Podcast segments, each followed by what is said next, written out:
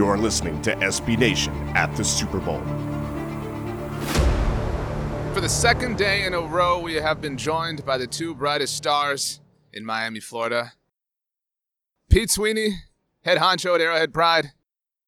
Kyle Posey, head honcho at NinersNation.com. They're here because the Kansas City Chiefs, San Francisco 49ers are in the Super Bowl. Gina Thomas, I'm RJ Ochoa. We're here. We've been posted up at Radio Row. We live here. I don't know the zip code, but I need to get it so I can get mail forwarded here. Guys, how was day two? Well, day three, kind of, but day two in a lot of senses.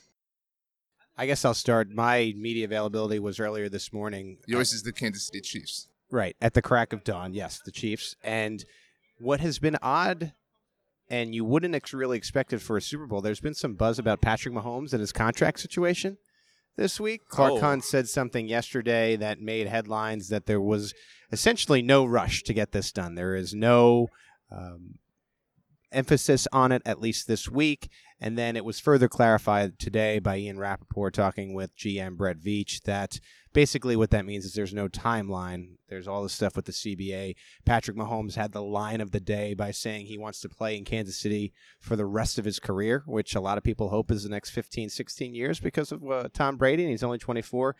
So a lot of Chiefs fans were happy to hear that. And again, it was a full 53-player media availability this morning at 8 a.m. You can read Pete's story about Pat Mahomes' comments at arrowheadpride.com. You can visit NinersNation.com for our latest and greatest on the 49ers. Kyle, what'd you learn? I know it's been a weird day for you. Yeah, so the 49ers do not have their media availability. Yeah, me for sure. They don't have their media availability until 6 o'clock. So, well, nothing new here, but it's still a lot of culture talk for the 49ers. They're really driving home this point that, you know, people come to the 49ers to be with the 49ers because Kyle Shanahan is a very cool person. You know this, Gina. But he rocks Yeezys, and the players always talk about that. And Richard Sherman actually told one of the athletic guys, Dave Lombardi, that he turned down money from the Detroit Lions, more money from the Detroit Lions, to sign with San Francisco because of the culture. So, you know, they're having fun, they're dancing. People are talking about that a lot, and that has been the point. The 313 could have had Richard Sherman. You know, what could have been? You're a big area code guy. Well, I only remember that one because of 8 Mile. You're very high on area codes. That is something that we're learning as the week goes on. Well, it's cool that we're getting to learn things about each other. There are lots of things that we have seen and understood. And, you know, you guys have seen and understood. What have you learned about your team in terms of covering them that you did not know before this week? Because you mentioned, Pete, it was a 53-player media availability. I mean, that doesn't happen all the time. What have you learned? Doesn't necessarily have to be about Pat Mahomes that, you know, yesterday you didn't know. Well, I talked to Chris Jones today, got him off to the side and asked him about his contract situation. I think because Patrick Mahomes free agent is now available for this restructure, Chris Jones is suddenly gotten a little bit lost. So I just asked him, you know, do you want to stay in Kansas City? And he said that's always been the plan, doesn't really like to get in the business of it. He's looking forward to the Super Bowl. And then I sort of pushed him a little bit more. I said, you know, do you want to stay here? He says 1,000%. You see me with the fans. I want to be here. Should be interesting. I think it might be one of these situations where they go opposite Frank Clark in the offseason, where they franchise him and then see what's available out there. And so I'm wondering how that goes. Jones, though, making it clear to me that he wants to be in KC. Let's see what his agents ask for.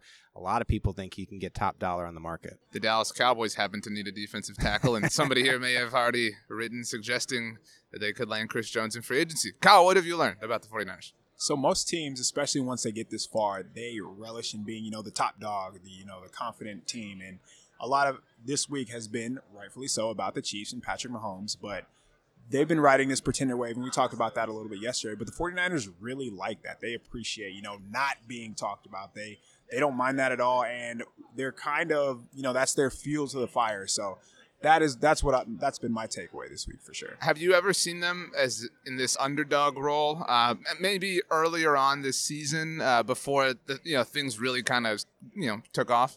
So they were good. I mean, they were winning their games, and the question was they're not playing anybody. So yeah, when is it going to slow down? It never really slowed down. The only time it did was in December, and that was because they were all injured. They had 8 injuries, in week 9 and week 10. They lost to the mighty Falcons. They lost to the hot Falcons. Oh, yeah. So that that was like the only real reason that this team was slowed at all. So I think just, you know, that they're behind closed doors, they're really having a good time just being the pretender, quote unquote. That's interesting. Losing to the Falcons, there might be this like transitive property associated with red jerseys. So, you know, maybe like the power is transferred here, and then, you know, one of these teams plays the Buffalo Bills in their color rush jerseys, and Buffalo's all of a sudden, you know, back where they belong. On to something as always. The Chiefs have been down 2 games in a row. Let's hope they don't get to like a 28-3 deficit in the Super Bowl. You know, we had yeah, you know, do you think that has, because that was predictable, right? That Kyle Shanahan was going to get a lot of that, and Tevin Coleman and whatnot. Do you think that they have truly, exercise might be too harsh of a word, but truly kind of putting it behind them? So he obviously gets asked about that question a lot, but he answered it very honestly. He's like, I just wish I called better plays. He doesn't run from it. He doesn't hide from it. He doesn't try to change the subject or anything. He didn't run in that game either. He did not. He did not run in that game. Thank you for pointing that out. Yes. And yeah, thanks a lot.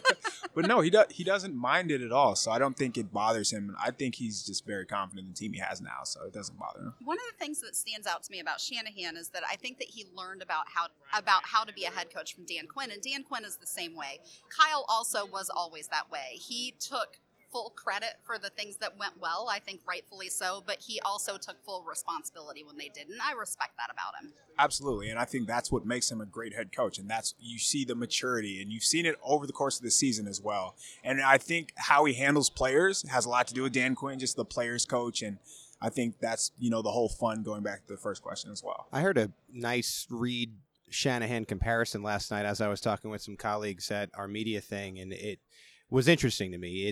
There are 2 really great offensive minds in this game.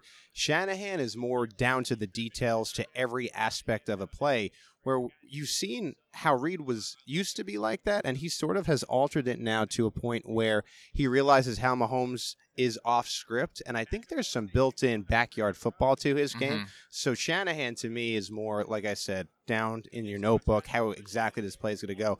And Mahomes, because he's a little bit better than Garoppolo, I think is free to sort of make what he can, make that magic. Last thing, guys, for this particular day, and then you can go get a donut or something. You mentioned the media thing, and there, you know, if you're unaware, there's a media party. There's literally a party for the media because everybody's working hard and grinding and not sleeping, and you know, and so it was this big deal. It was like on a boat, but not a boat. It was like a dock, right? It was like a terminal. And you were both there. We had some good times. We broke some bread. What were your thoughts on the media party? There was the biggest. It almost looked like a hot tub of paella. Yes. That's a great way to put it. It was a hot tub of paella. Did you want to jump in? I did, and it was a grave mistake by me. I didn't realize what time the party was ending. Went to go grab a bowl of this delicious paella, and I was the first one who didn't get a bowl. I was the last one they cut off, like, in a line for the club, so... regrets. If I do get to cover the Super Bowl next year, I'm going to try to be the first one to the paella.